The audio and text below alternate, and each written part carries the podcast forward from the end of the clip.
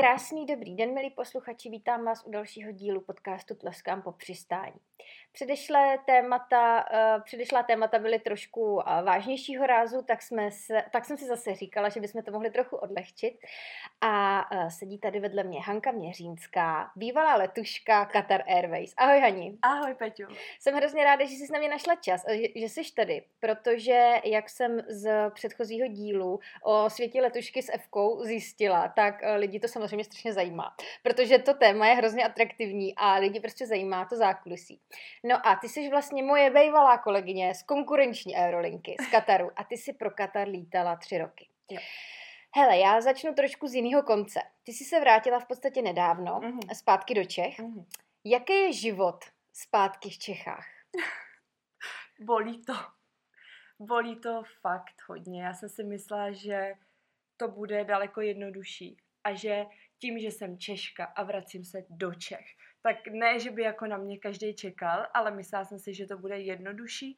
A právě jako po 3 letech, nebo skoro po 4 letech, když jsem viděla, jako, co to je jako luxus, jaký to je žít v zemi, kde ti je 23 a všichni tě oslovují madam. Tak prostě po té době, co jsem se vrátila do Prahy, tak jsem docela nešťastná tady, bych řekla. Máme něco společného, my jsme obě dvě ze Sokolova. Nebo abych opět upozornila na to, že prostě v Sokolově to je rojiště úžasných lidí. To teda. A máme teda ale trošičku jiný základ, protože ty si odešla teda do Kataru, když ti bylo 23, protože teď je 26. No a proč jsi se vůbec rozhodla? Že odejdu do Kataru? No, já jsem původně, úplně dávno, když mi bylo asi... Ještě mi nebylo 21 a vím, že tady ty blízkovýchodní aerolinky chtějí minimum 21, tak jsem dělala konkurs k Emirates. Protože to bylo to jediné, co jsme všichni znali, že jo? Protože ty mají prostě ty reklamy, ty čepičky a chtěla jsem jít děsně k Emirates. No a v té době jsem studovala arabštinu v Plzni na výšce, takže jsem věděla, že budu chtít lítat, ale jenom pro blízkovýchodní aerolinku. A tenkrát ten Katar ještě prostě nelítal. A byla to doba, kdy si myslím, že Emirates byly furt nejlepší. Jak to myslíš, že ještě nelítal? Nelítal do Prahy. Do Prahy, takhle. A tím pádem tady nedělali žádný ty open days, nebo jak se tomu říkalo, takže já jsem šla k Emirates, ale měla jsem prostě tady přítele dlouhou dobu a neodešla jsem. A vybrali tě Emirates? Tam jsou ty poslední kola, tam jsou nějak ty testy nebo něco takového a další den nás volali k nějakému jako... Osobnímu pohovoru a tam už potom jako nikdo nám nedal vidět. Jako nic. Takže já jsem z toho usoudila, že to jako nedopadlo, že to tak asi jako má být a soustředila jsem se dál na tu vejšku a úplně jsem na to zapomněla, protože jsem si říkala, asi to tak nemá být. No a dál jsem prostě studovala a pak jsme se rozešli. A týden na to se ukázal konkurs Qatar Airways. Tak jsem říkala, tyjo, to je osud, nevyšlo jedno kvůli někomu, tak teď to musím jít zkusit znova. No a šla jsem, vlastně objevil se Kuvajt. Já jsem šla do Brna na konkurs do Kuvajtu.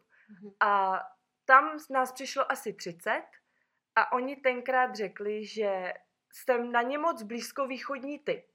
A že oni hledají právě takový ty typický Evropanky. Slovanský typy, a nevybrali nikoho z těch 30 holek. Ale já jsem se tam seznámila s holkou, která mi říká, Hani, pojď, za 3 dny je tady Katar v Praze, tak to jdeme zkusit. A já víš co, mamka mi zrovna koupila nový sako. Prostě v Uralu, v Sokolově. A já říkám, tak jdeme. Tak to jdeme zkusit. Když už jsem v těch konkurzech, tak prostě jdu. A my jsme tam šli. A oni mě vybrali. A já jsem z toho byla úplně nadšená, protože tu moji kamarádku vlastně nevybrali. Ona vypadla hned asi v prvním kole. A to měla prostě pěkná byla, angličtinu ze Zélandu. Úplně jsem si říkala, to není možný.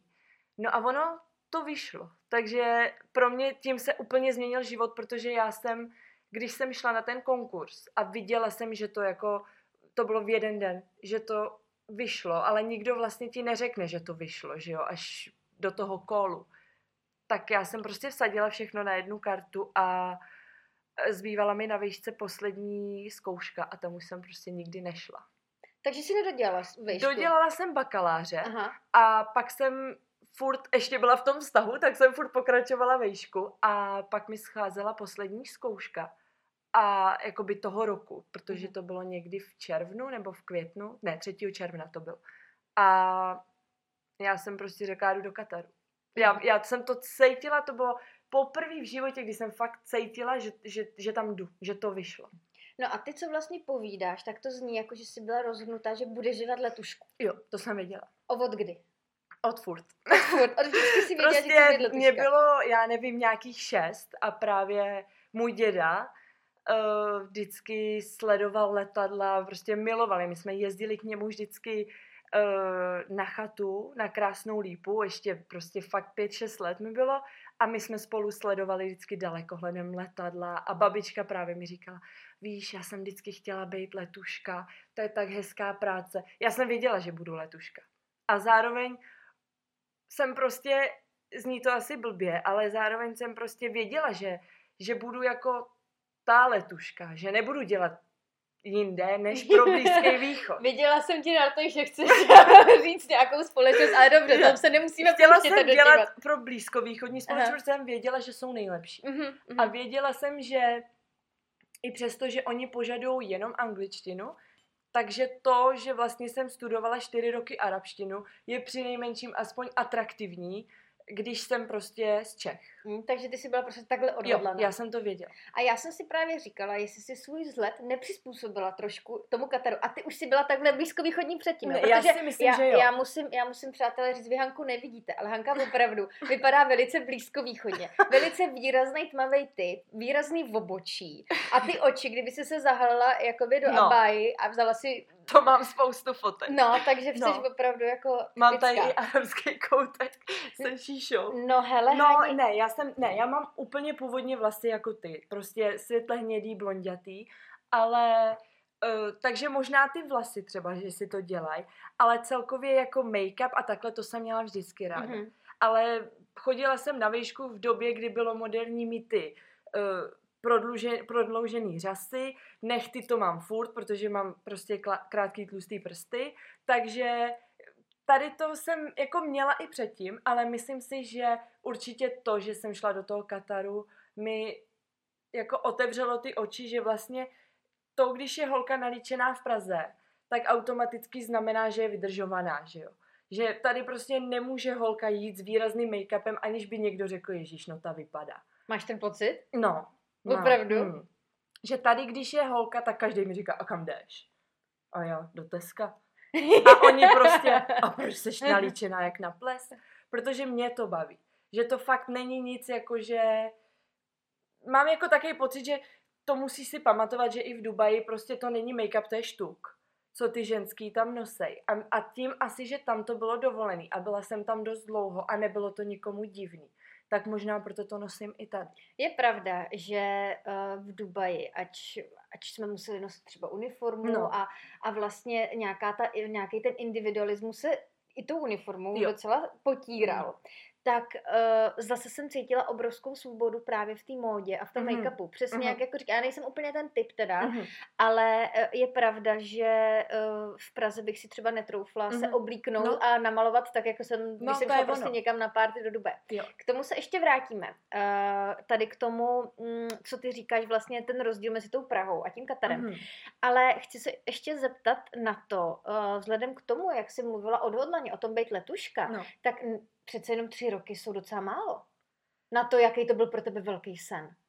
No, to je. Ale zároveň, jak jsi psala i v té knížce, že jako na to, aby si všeho měla plný zuby, ti stačí 1 let jako do určitých destinací. Takže... Tak pojďme se pobavit o tomhle. Jaká byla ta realita, když ty jsi měla vysněnou práci letušky, jaká byla najednou realita, když jsi se ocitla na té palubě? Víš, já jakoby pro mě musím říct, že jako zpětně to vidím tak, jak jsem to viděla předtím. Pro mě to byl splněný sen, něco, co jsem vždycky chtěla dělat.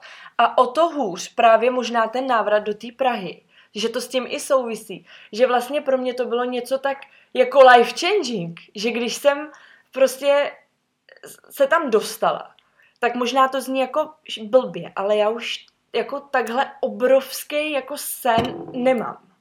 A třeba mamka mi furt říká, no ale tak to se buduje jakoby v životě. Tak teď už mám takovej ten sen, jako má prostě už jako každá ta růžena z prasečáku. Prostě manžel, auto, syn a pejsek, jo.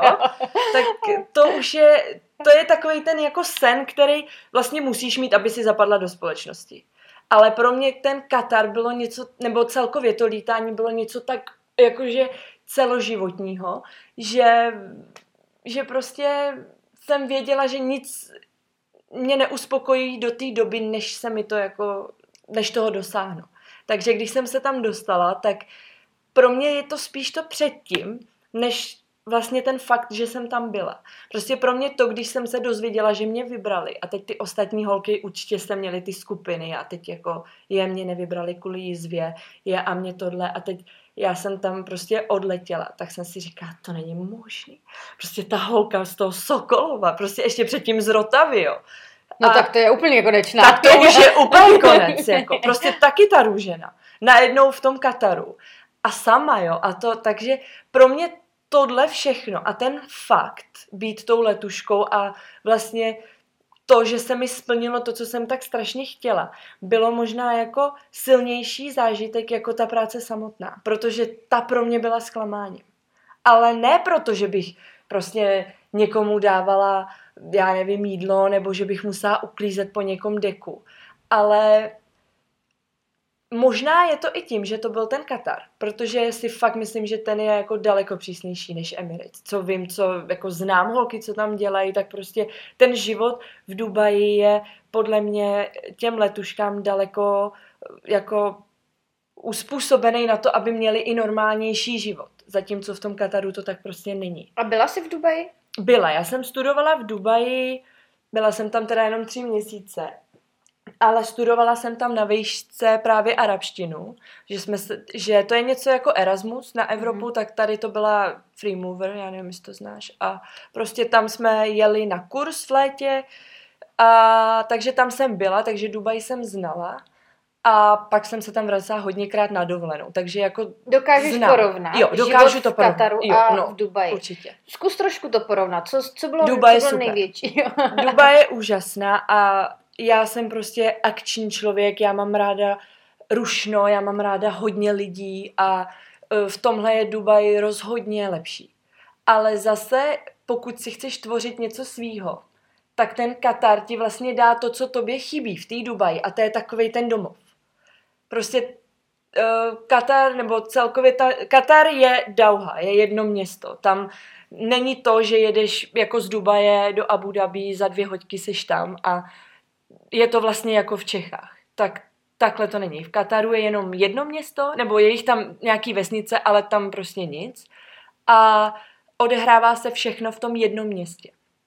Tím pádem je to pro mě osobně ještě luxusnější, protože na menším místě víc luxusu. V Dubaji se to rozprostře prostě po celém tom státu. Takže pro mě Katar je určitě ještě luxusnější, ale zase je malinký, takže projedeš to autem za hodinu, když nejedeš do všech těch uliček, prostě jedeš po těch 5 důležitých věcech, které tam jsou.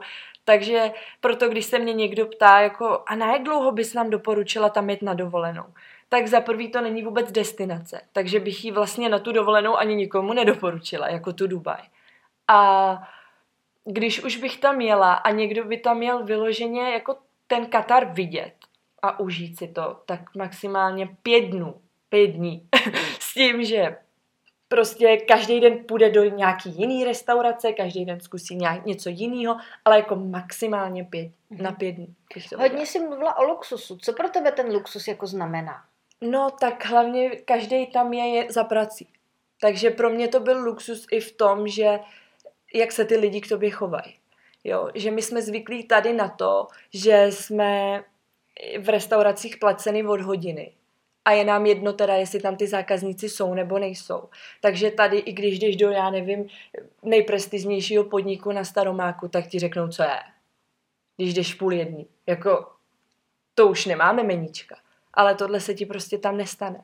Takže pro mě ten luxus byl i v tom, jak ty lidi na tebe nahlížejí, jak ty lidi se k tobě chovají. Tím pádem ti to jakoby formuje trošku tu osobnost, že vlastně ty si zvykneš, jo? Na lepší se vždycky zvyká líp, rychlejš. Takže ty si zvykneš na to, že ty lidi s tebou mluví určitým způsobem a pak je hrozně těžký právě se vrátit zpátky třeba do té Prahy.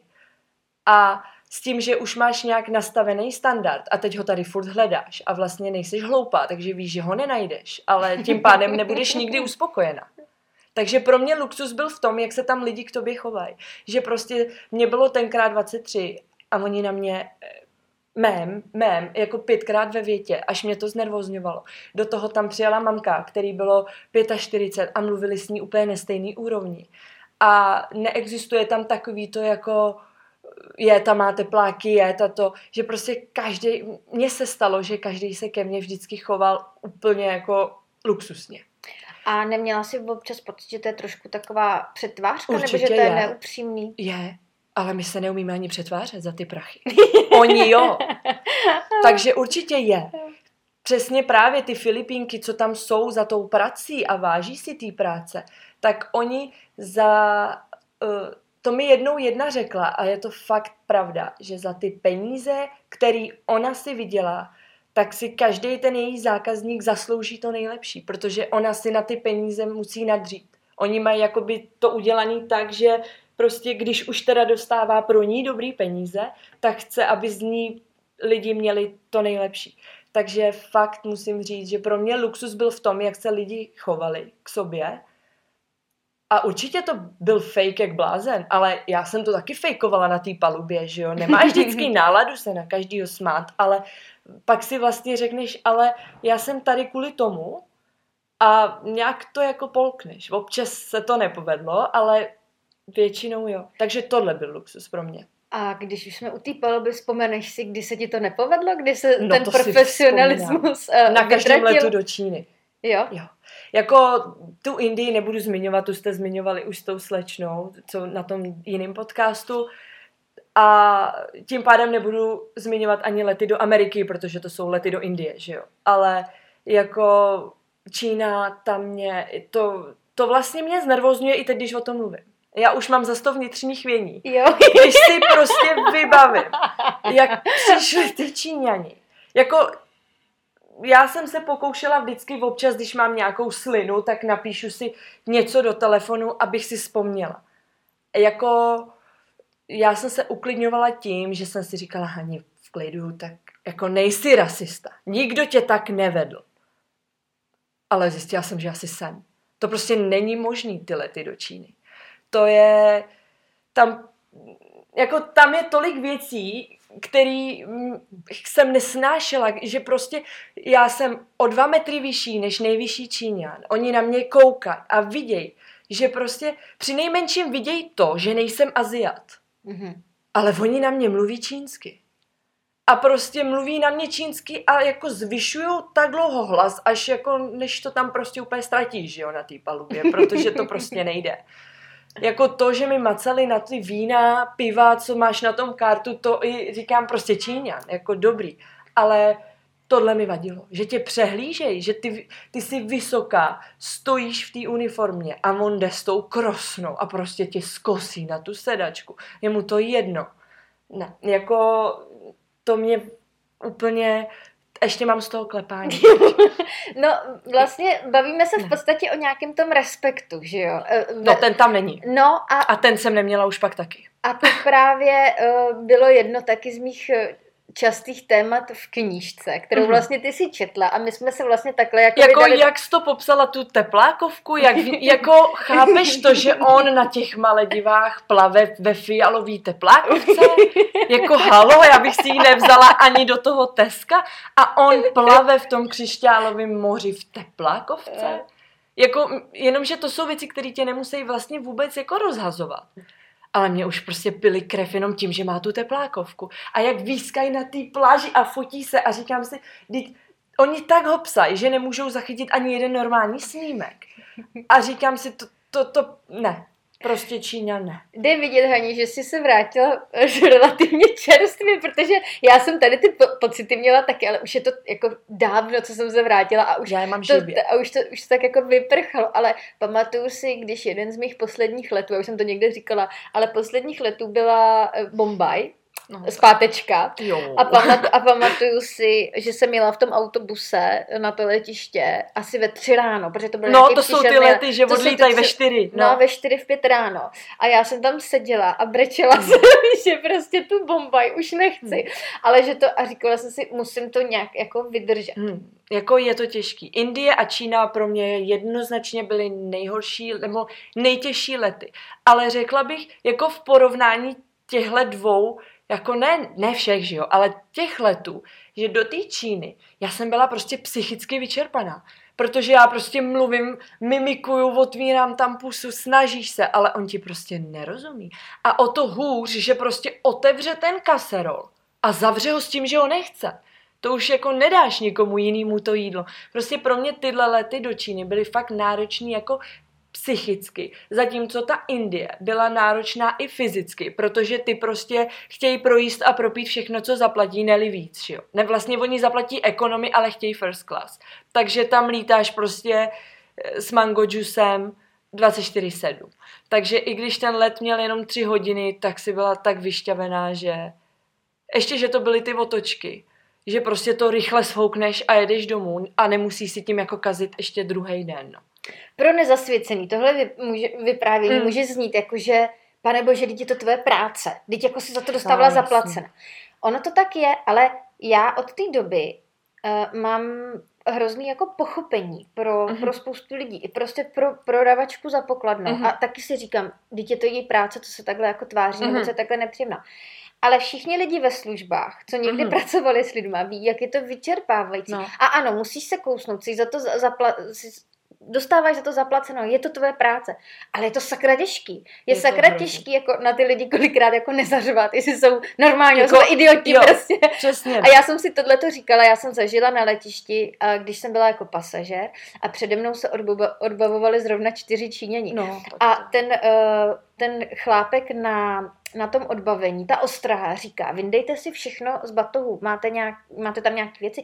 A oni stáli a koukali na ně. A on začal jinak, tak začal laptop, mobil, phone a oni na něj furt jenom koukali. Oni neznají ani ty mezinárodní slova prostě. A oni na něj jenom koukali a on už potom to ztratil a říká tomu kolegovi, já na to nemám, ty vole, já na to nemám. No. A já jsem ho tak jako vychápala. No. A oni mu neudělali nic zlýho a on na ně taky nebyl zlej. Ale prostě nějak ty nervy. Některý jako lidi ale dělají zlý právě tím, že nic nedělají. A to jsem zjistila právě při téhle práci, že vlastně práce s lidma je nejhezčí a nejhorší, co může být. Je to tak, já jsem taky zažila na spoustě letů takovou jako vnitřní satisfakci, tu pracovní, že mě to bavilo, že jsem si s lidma popovídala, že jsem jim pomohla, že jsem je uklidnila kolikrát, že jsem jim pomohla to přečkat ten let, že jsem paní pohlídala mimino, když šla na záchod a hrozně jakoby uspokojovalo mě, nebo dělalo mi dobře, že prostě jsem těm lidem takhle mohla pomoct, protože jsem dobrý člověk, ale nikdy jsem o tom pochybovala, jestli jsem dobrý člověk, když jsem prostě ty lidi chtěla zabít na té palubě. To bylo jedno z důvodů, proč jsem se taky chtěla už vrátit, protože já už jsem vlastně nevěděla, jestli jsem to vlastně furt já, protože ty se tak musíš snažit, že jako tím nechceš jako schazovat jiný zaměstnání, ale myslím si, že tam se fakt musíš snažit víc než kdekoliv jinde.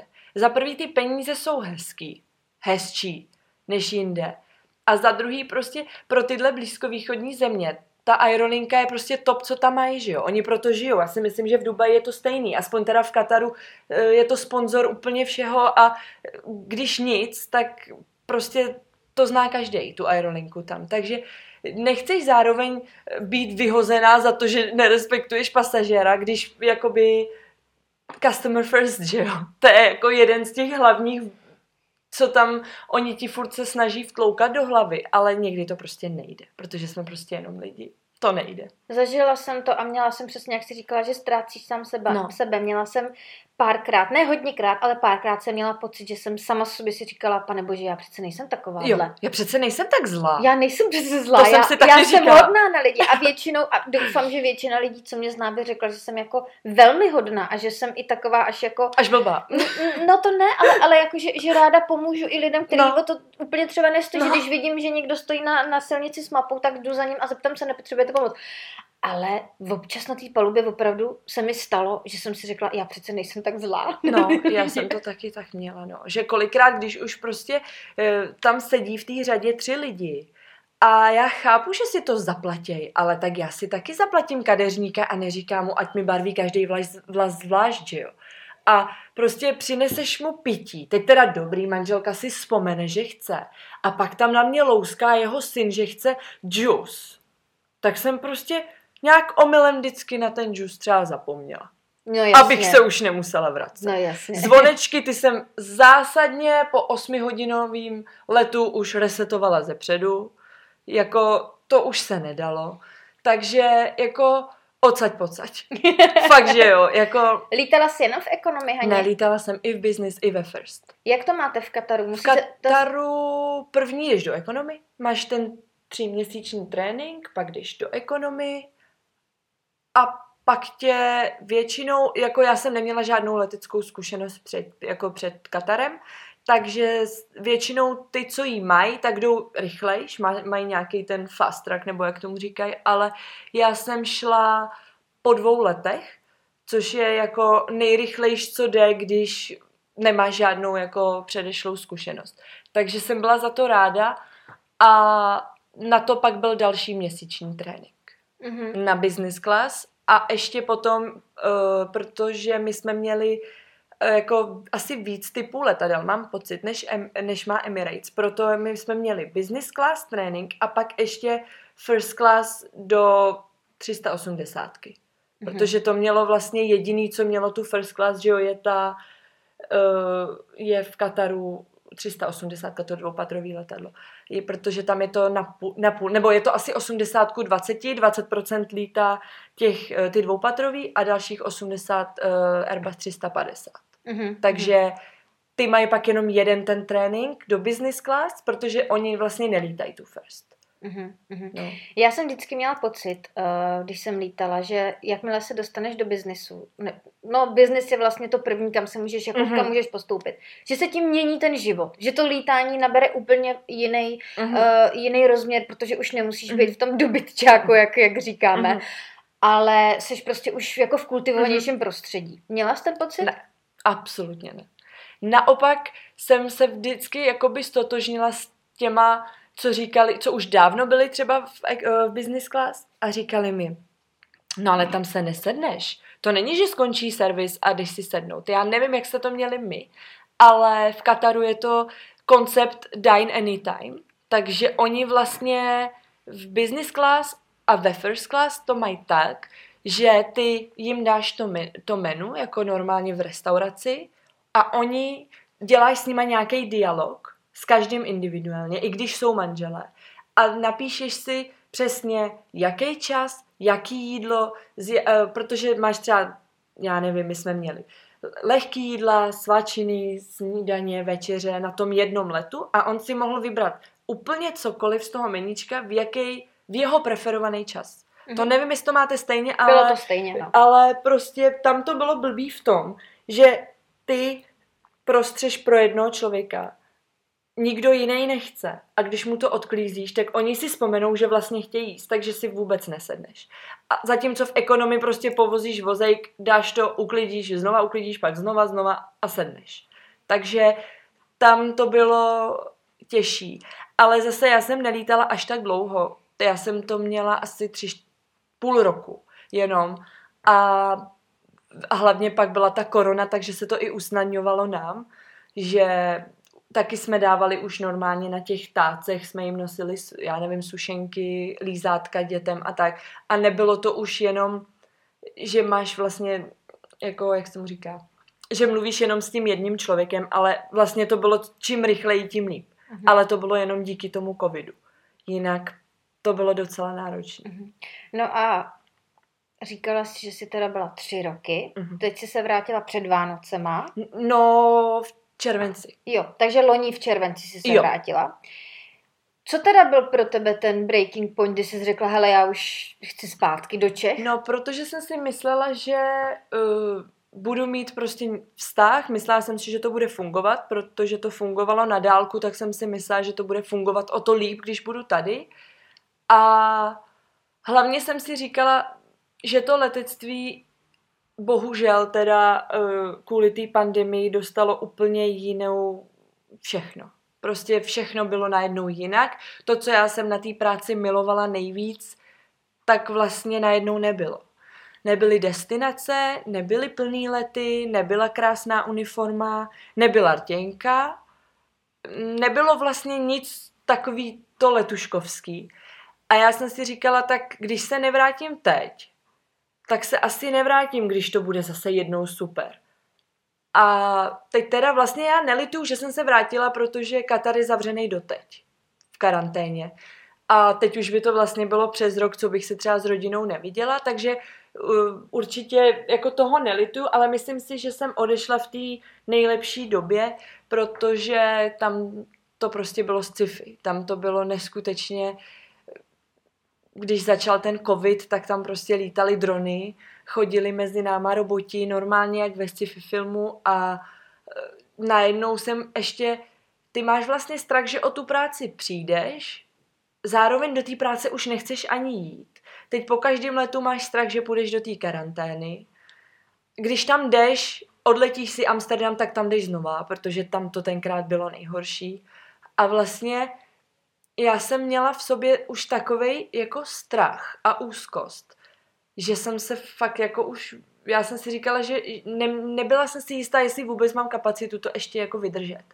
A když jsem potom i rodině posílala, že to prostě není sranda, že opravdu tady každý e-rouška a dobrovolně a možná, tam není možná. Tam prostě jsme všichni měli apku, každý ji kontroloval, teplotu mi měřili 24/7. Všichni věděli, že ji nemám a stejně ji měřili. A to prostě, fakt to jde na mozek. Já si myslím, že kdybych tam byla ještě teď, tak Bůh ví, jako jestli by mi nešiblo. Tak ještě, jestli se teďkon vrátila do Sokolova. Tam je to super, tam je to super. Teďkon Sokolov úplně jiný level. Ne, tak já jsem nejvíc času v Praze, ale určitě jako jezdím do Sokolova, protože mám tam furt jako rodinu, takže se tam vždycky ráda vracím. I přesto, že jakoby známých tam už moc nemám, že takový ty kamarádi, co ti pak zůstanou do života, tak ty jsem vlastně jakoby nazbírala na výšce v Plzni. A takže jako do Sokolova, když se vracím, tak opravdu jenom prostě za tou rodinou do pyžama k televizi, k ulici. Tak to prostě je, ale jako mám to hrozně ráda. Zároveň, když jsem se vracela z Kataru, tak to bylo takový příjemný, protože jsem byla furt jako víc rozmazlovaná. Vždycky se na mě každej víc těšil, že jo? Zatímco teď, když už tam jedu každých 14 dní, tak už prostě neurazí, nenatchne, že jo? Furt ta stejná Hanka. Prostě myslím si, že to, že jsem odjela, to mělo i něco do sebe, že prostě ta rodina se těší, až tě uvidí a víc se jim stýská, takže teď už jsem zase jako zpátky a už tak v těch starých kolejích, bych řekla. Jaký měl pro tebe rozměr vztah na dálku? Protože to řeší hodně letušek, že jo? Jestli je to udržitelný. Já jsem to sama řešila. Já jsem to hodně jednoduše rozlouskla vlastně, protože jsem se po roce vrátila. A pro mě díky bohu, pro tebe to tak růžový nebylo. Ale jaký je ten vztah na dálku? Já jsem vlastně, jako pro mě bylo zajímavý to, že já jsem se seznámila paradoxně s klukem, který tenkrát bydlel a pracoval v Čechách, i přestože nebyl Čech. A já už jsem tenkrát byla v Kataru. Takže to byla fakt náhoda, že jsme se potkali, pro mě právě možná proto, že jsme se potkali v tom letadle, na cestě do Prahy, tak jsem to brala hrozně jako osudově, než kdybych se s ním prostě potkala na přepážce v Jindřišský na poště, jo. Prostě pro mě to bylo takový hrozně jako zajímavý a říkám si, že to muselo být ono. A bylo to fajn v tom, že No v tom jako s tou rodinou, že vlastně ty, když s tím člověkem nejsi, tak se na něj, že jo, těšíš, jakoby prahneš potom s tím člověkem být. Ale zároveň teda, nebo pro mě to dopadlo tak, že kdykoliv jsem přijela, já jsem pak už jezdila docela často, tak to bylo všechno super. A já jsem si říkala, až se vrátím, tak to bude úplně pecka. Tak prostě budeme konečně moc být spolu.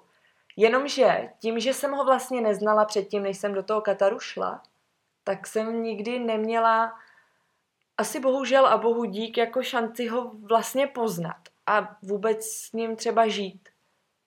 Takže vztah na dálku z mýho pohledu je super. Pro mě nebylo super ten návrat a zjištění, že vlastně tak super to funguje jenom na dálku. Takže vlastně my jsme přišli na to, nebo on spíš, abych to řekla úplně upřímně, že jemu i vyhovovalo to, že měl čas na ty svoje věci a já jsem to brala tak jakože fajn, tak si ty věci dělej. Když já jsem byla v tom Kataru, tak mi to nevadilo. Ale očekávala jsem, že když se vrátím, tak budu mít jako větší, že budu zabírat víc jeho volného času. Čímž mu jako nevyčítám jeho práci, kterou má.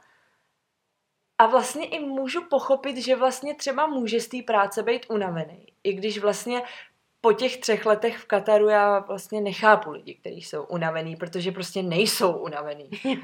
A já jsem pak jakoby postrádala smysl toho vztahu v tom, že on teda každý den dělá od 7 do 8 a pak má 1 den v týdnu volno, ale on je unavený a nechce se jít projít. A moje otázka vždycky byla, a z čeho? No a když jsme u té únavy, kdy jsi se cítila nejvíc unavená? No, když jsem lítala. Od té doby jsem vůbec. Od té doby já zase funguju normálně. Já vlastně jsem zjistila, že ty stavy komatový mi hrozně vyhovovaly. Já jsem třeba milovala takový ty destinace, které všichni nesnášeli, jako Londýn. Když už jsem věděla, že jsem tam viděla všechno, že jsem v tom Primarku už v tom týdnu byla 5krát a že opravdu se tam jedu jenom vyspat. A hlavně jako v Londýně v Sheratonu ty postele. To je pecka. Takže já, když jsem vždycky přijela do takových těch evropských destinací, kterých jsem znala, tak ten pocit, že jsem si sundala tu uniformu, sundala jsem si ten štuk z toho obličeje a prostě padneš do komatu, to bylo tak úžasný, že se zbudíš a nevíš, co je za den, jestli už nebyl ten wake up call, nebo to jsem milovala. Ale to byla vlastně i jediná únava v mém životě. Zpátky do Kataru.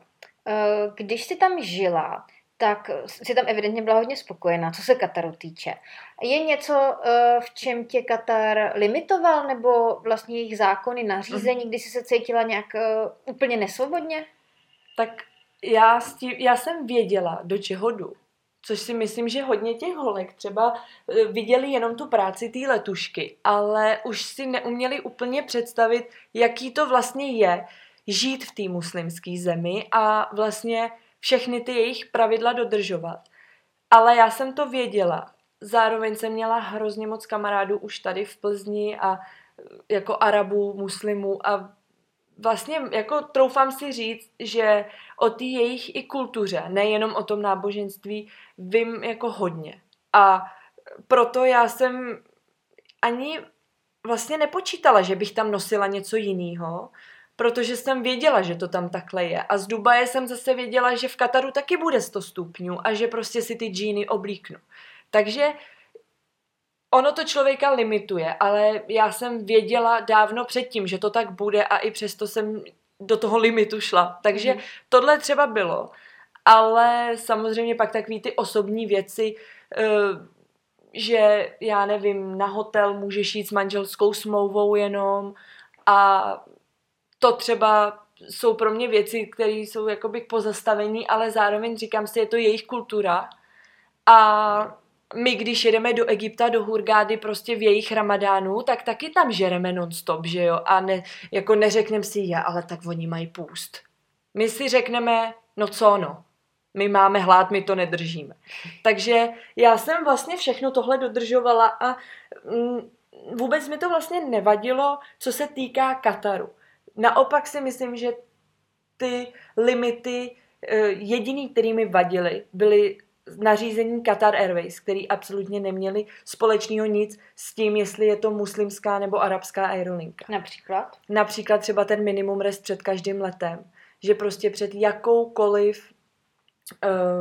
jakýmkoliv letem nebo trénink nebo cokoliv jsme měli, tak musíš mít 12-hodinový rest, kdy vlastně ty nesmíš odejít z toho jako bydliště nebo z těch accommodations. Mm-hmm. Jo. Takže to třeba mi přišlo docela jako špatný. To je docela přísný teda. No to je a hlavně to kontrolu, takže tam se swipeuje takýma kartama, když odcházíš a vycházíš z baráku, takže jako to mi přišlo docela špatný, nebo není to úplně příjemný, když si řekneš, že já jsem dospělý člověk, v životě mi jiný restrikce, než buď doma za svitu lamp, mi prostě nechodili a najednou prostě musíš být 12 hodin doma. A říkám si, oni přece nemůžou myslet, že budeš spát 12 hodin, že jo, před tím letem.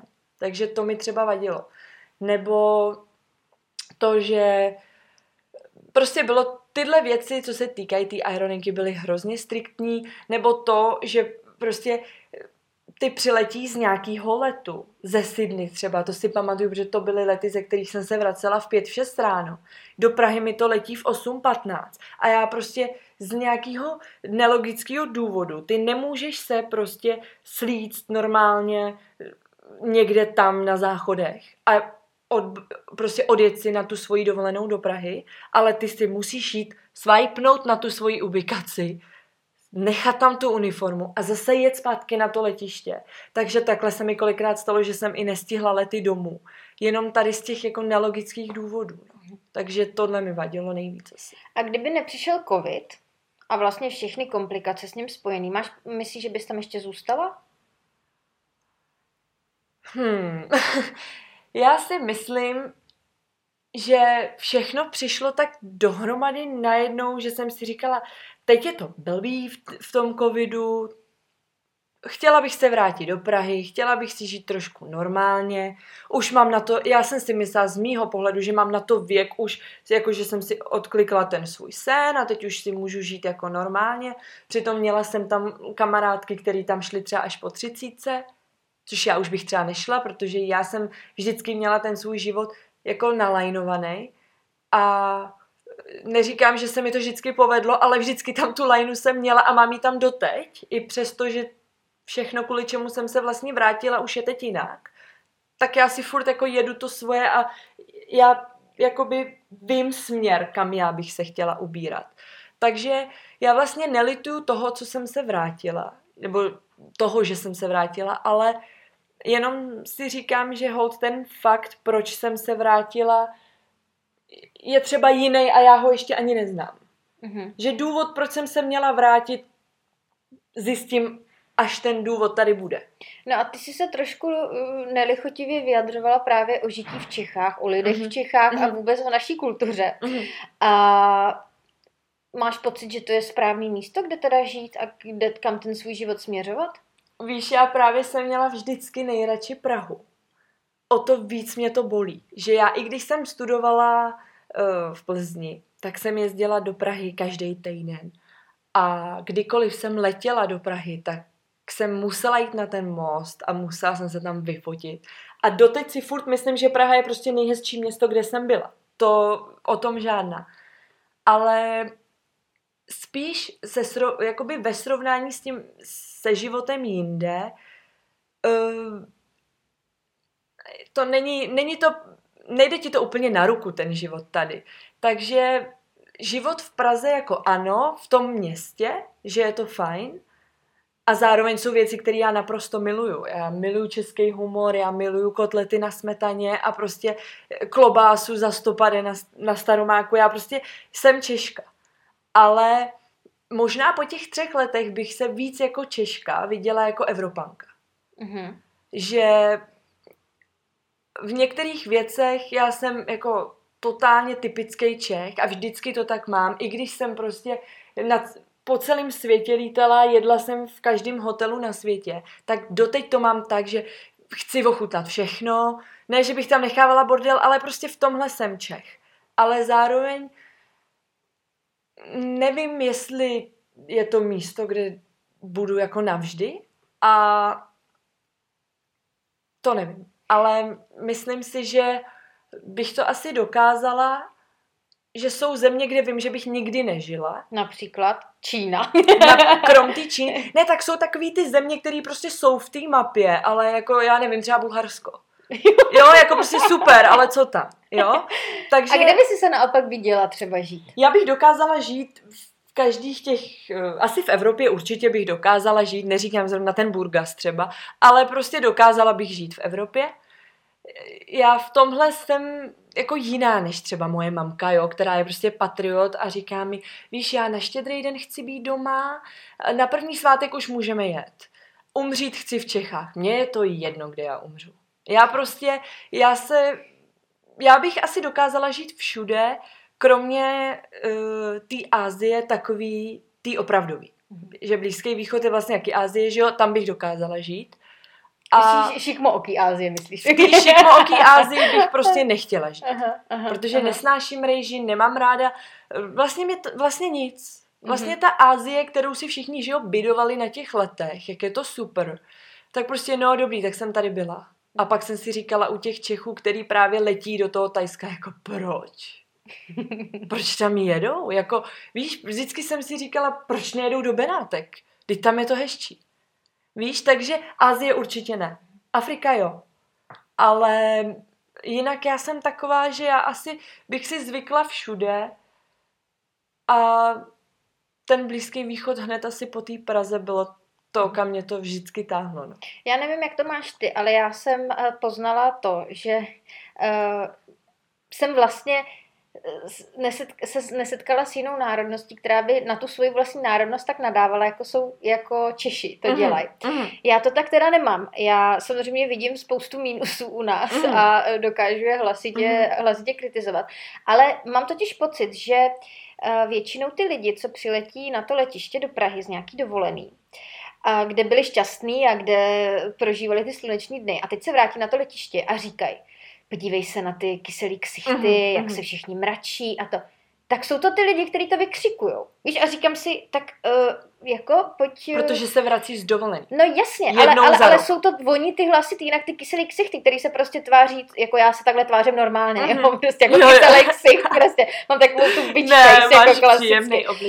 Tak prostě jsou to oni, ty, co to kritizují, jsou jediný jakoby hlasitý, jo. A že vlastně já ti rozumím v tom, že sama jsem to zažila, i když trošku jinak, protože já jsem se vracela do příjemného prostředí, já jsem se vlastně vracela za teď už svým manželem, takže ten jakoby můj start byl úplně jiný. Já jsem tady měla tu základnu, přesně tak, takže pro mě to byl jakoby velice šťastný návrat.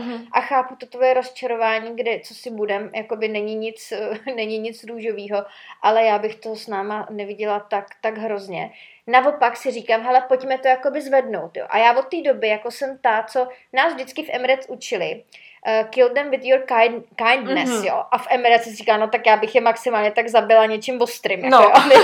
Že jsem nemohla překonat sama sebe, abych na toho někoho, kdo byl na mě nepříjemný nebo hnusný, abych na něj byla milá. Říkám, ne, tak jako to já jako nedám, to je jako... Takhle my nejsme vedený. Takhle jako ne, jako já jim chci dát, jako co proto. Ale samozřejmě, asi je to věkem i zkušenostma.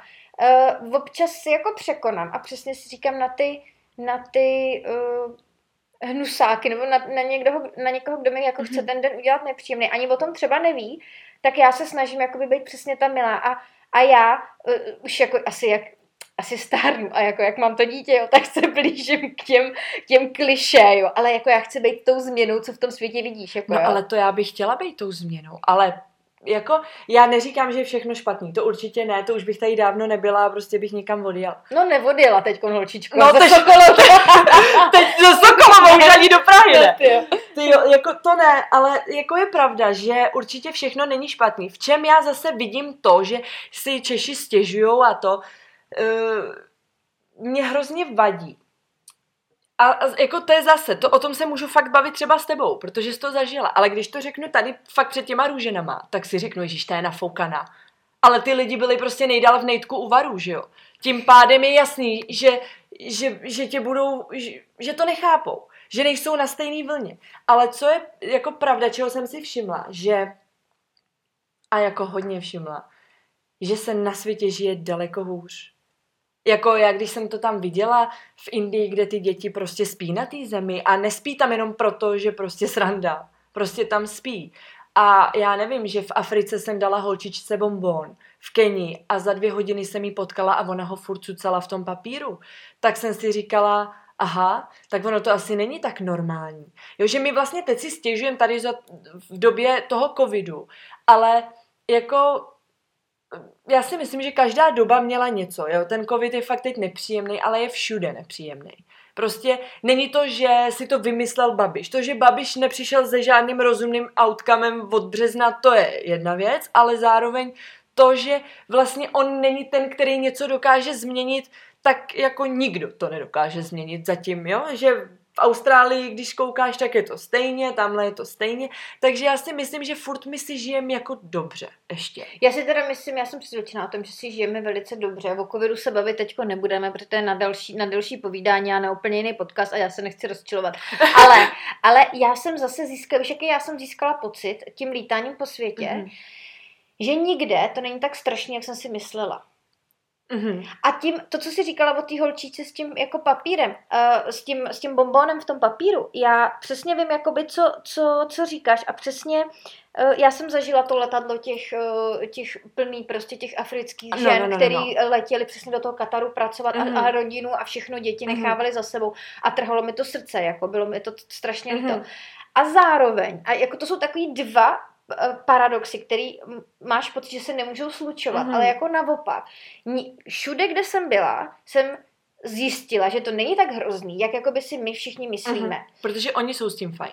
A hlavně ty vlastně máš nějaký zaujetí vůči jako něčemu, máš nějaký obraz z médií samozřejmě, protože když jsi tam nikdy předtím nebyla, tak máš pocit, že o tom třeba i víš, ale nevíš.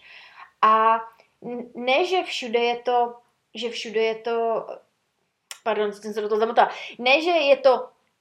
všude lepší, než to doopravdy je, ale že ty lidi jsou lepší, než doopravdy, jako si myslíš.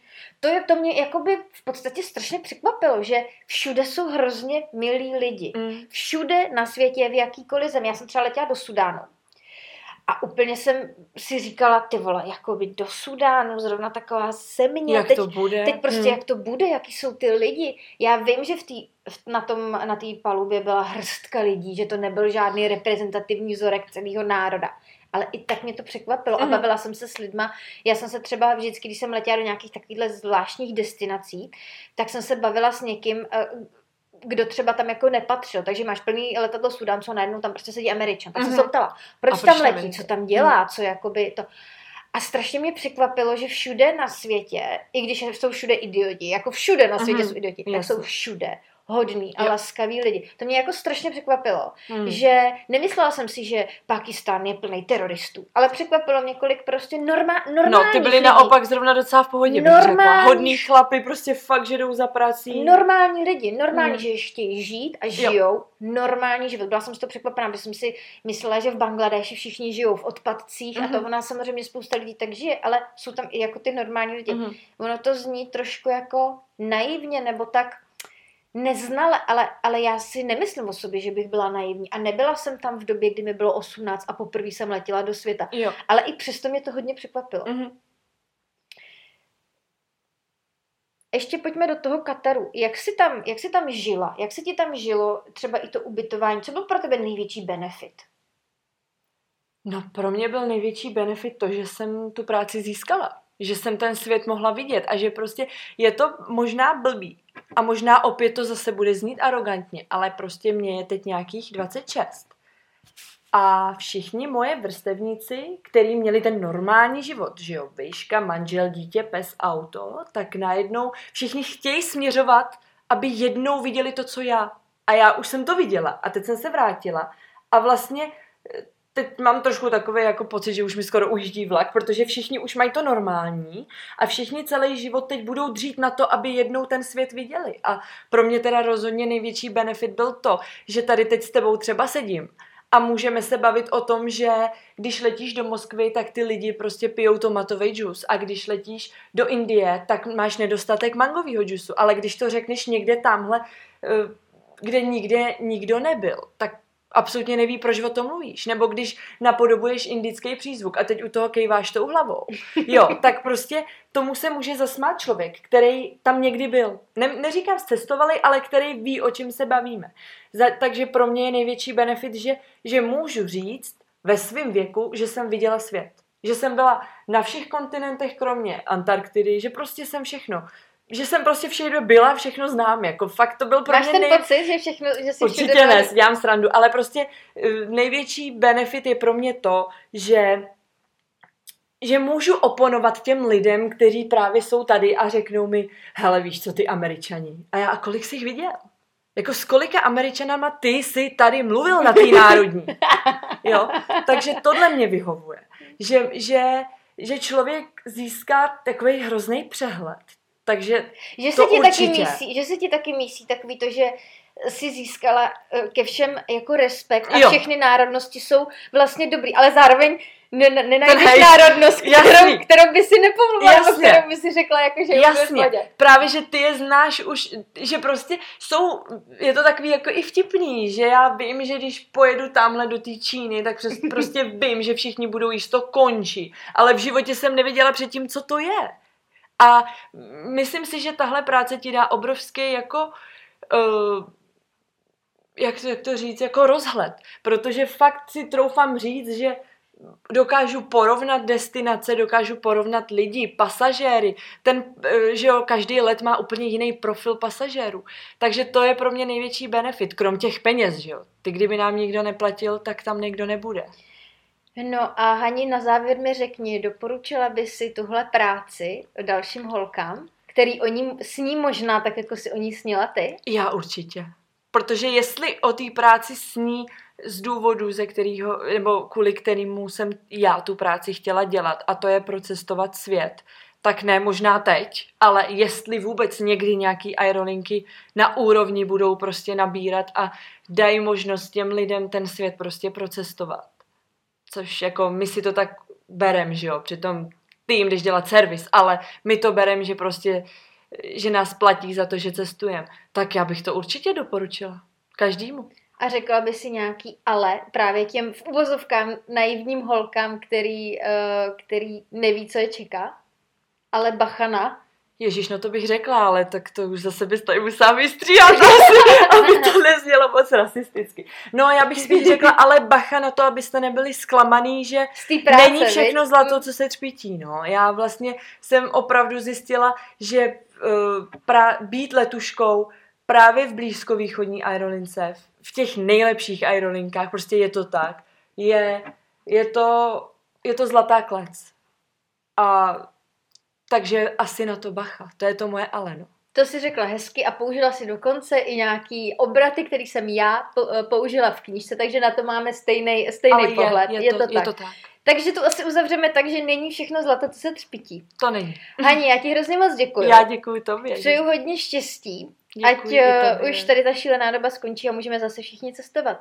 A milí posluchači, moc vám děkuju za poslech. Doufám, že jste se pobavili tak, jako jsem se pobavila já. Přeju vám krásný den a zase u dalšího dílu.